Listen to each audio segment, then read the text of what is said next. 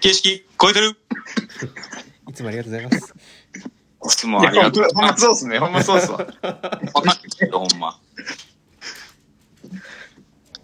ゆうじ。えで、この番組ですね、えー、世の中のあることに対してひねくるまくる、そんな番組になってます。前回に引き続き、えーっと、土井さんの相談みたいなところでラフに話していけたらなと思ってます。よろしくお願いします。よしお願いします。でなんかあの、さっきの話で、僕もちょっと、あの、ちょっと違うんですけど、なんか、あの、全然違う、あの、ジャンルというか、うん。のもので、なんか刺激を受けて、で、これに、なんか自分のやってることに置き換えたら、これってどうなんねやろみたいなうん。の感覚になることはすごい多いんですよ。で、なんで、なんか、こう、最近やと、あの、音楽とかお笑いとか、なんか、あの、まあ、小説とかでもいいんですけど、なんか割とこう、あの、表現のフォーマットが結構しっかりしてるもの、業種で、なんかめちゃくちゃ面白いことをやってるなって思ったりするときに、なんか、すごい羨ましいなって思うこととかがなんか最近はすごいあって、なんていうんですかね。なんか漫才とかでもこう、なんか4分とか5分とかっていうこう、なんか、時間の制約とか、あの、形式があるじゃないですか。うん。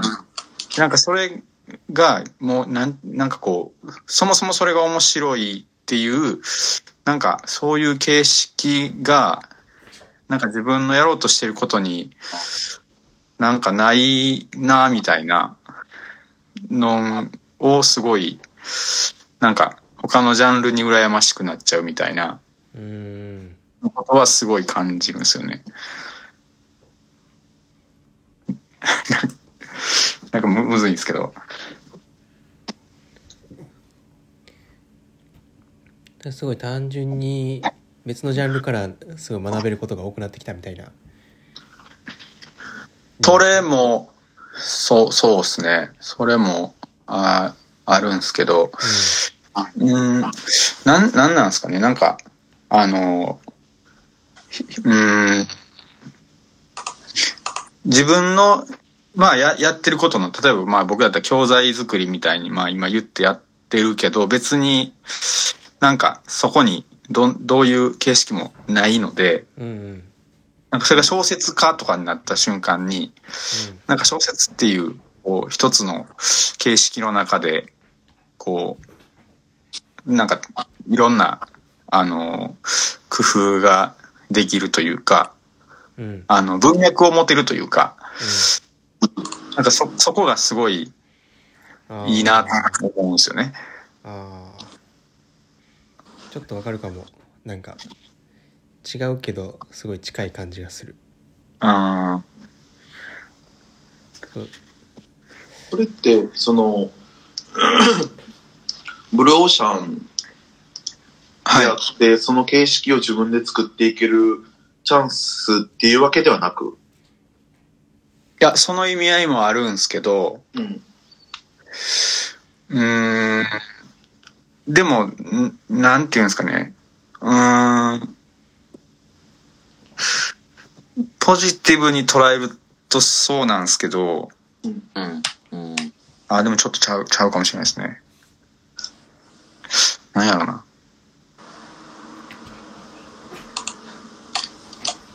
うーん。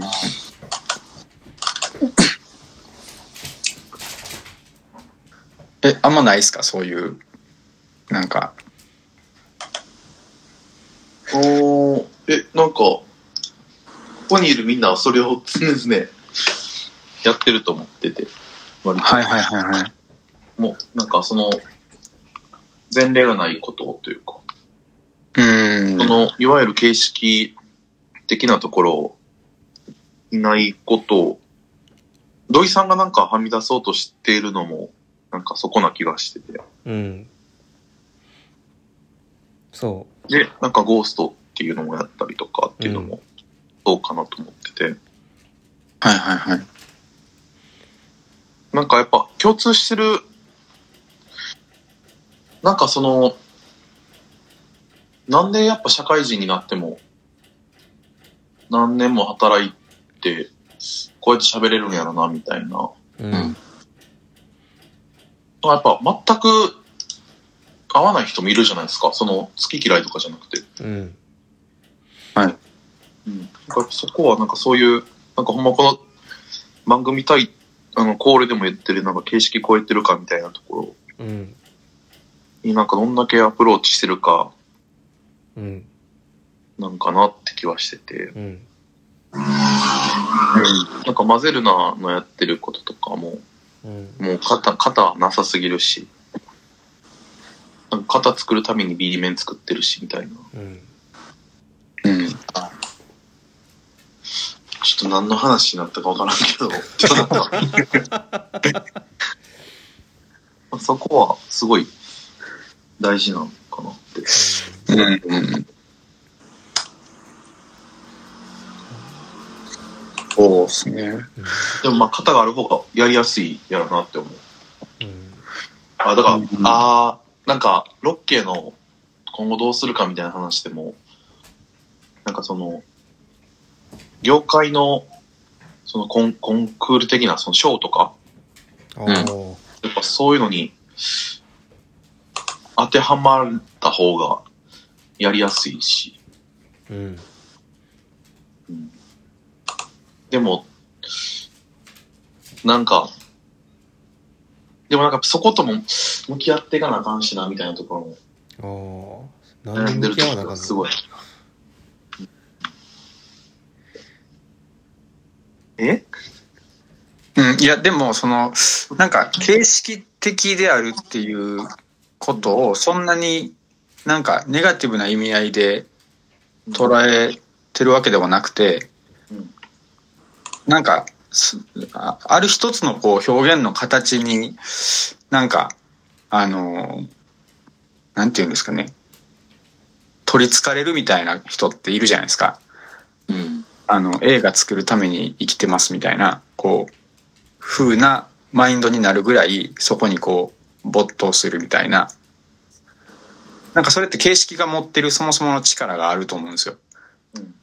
で、そういうなんか形式の持ってる強度っていうのが、自分のやってることにどう置き換えれるかっていうことをすごく考えるときに、なんか同時にこう嫉妬みたいなのも生まれるみたいな、なんかそういうニュアンスというか、なんかそれで言ったら結局フミヤもでも教育っていうその軸があるんじゃないの？って感じるけど。そうですね、その、まあそうか。大きく言ったら、そういう、うん。ある種の、まあ軸の分かりやすさがあるのはあるかもしれないですね。うん。うん。なんかそれ近いものを今聞いてて感じた。はあは多分俺が結局進路に悩み出してるのも多分今フミヤが言ってたようなことでそういうのってなんなんやろみたいなのがある気がする多分なんか有事的な業界になんとなくこういいなって思う感じもすごい近くて。特化してるみたいなうん。うん。うん。そこへのなんか憧れがあんねやろうなと思ってあ。うん。なるほどな。うんなんかその形式が分かりやすく出てるとこと、やっぱ出ないうんところはありますよね。うんうん。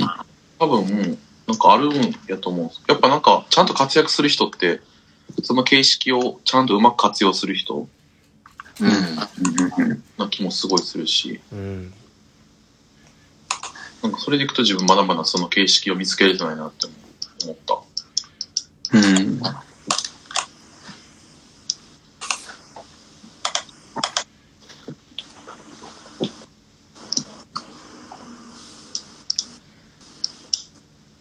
え、使用されました？えなんかでもあの浩平が途中言った尊敬できる人をなんか俺が言ったような意味合いの尊敬できる人はおらんなみたいな、うん。っていうのでそこでなんか腑に落ちた感はあんのよ。結局自分でやんなあかんねんなみたいな。なんかそういううん。意味ではすごいそこで腑に落ちた。けど結局なんか将来何しようみたいなそこは何も。何も。微動だにしてね。将来何しようそれ、そっか。あそうだからフミヤでいう教育とか公平でいうなんかブランドとかそういうことしたいみたいな。そういうなんかなんかこうちょっと未来に向いた衝動みたいなのがあんまなくて。なんかこう目の前のことがこうずっと楽しいというか。なんかこうすごい短期的なこう衝動が強いよね自分の中で。うん。なんて言ってなんかこう一本自分のじ多分自分の軸がなんなんやろうって思い出してんねやろな。その将来的に続いていくようななんか、あの、いい、いい基準を探そうとしすぎてるんじゃないかなって気は、ちょっとしてて。ちょっとじゃああと30秒しかないからはい次お願いしますこの番組はですね、えー、良ければ、いいねとリツイート、よろしくお願いします。まあ、質問ボックスもお待ちしてます。ありがとうございました。ありがとうございましたす。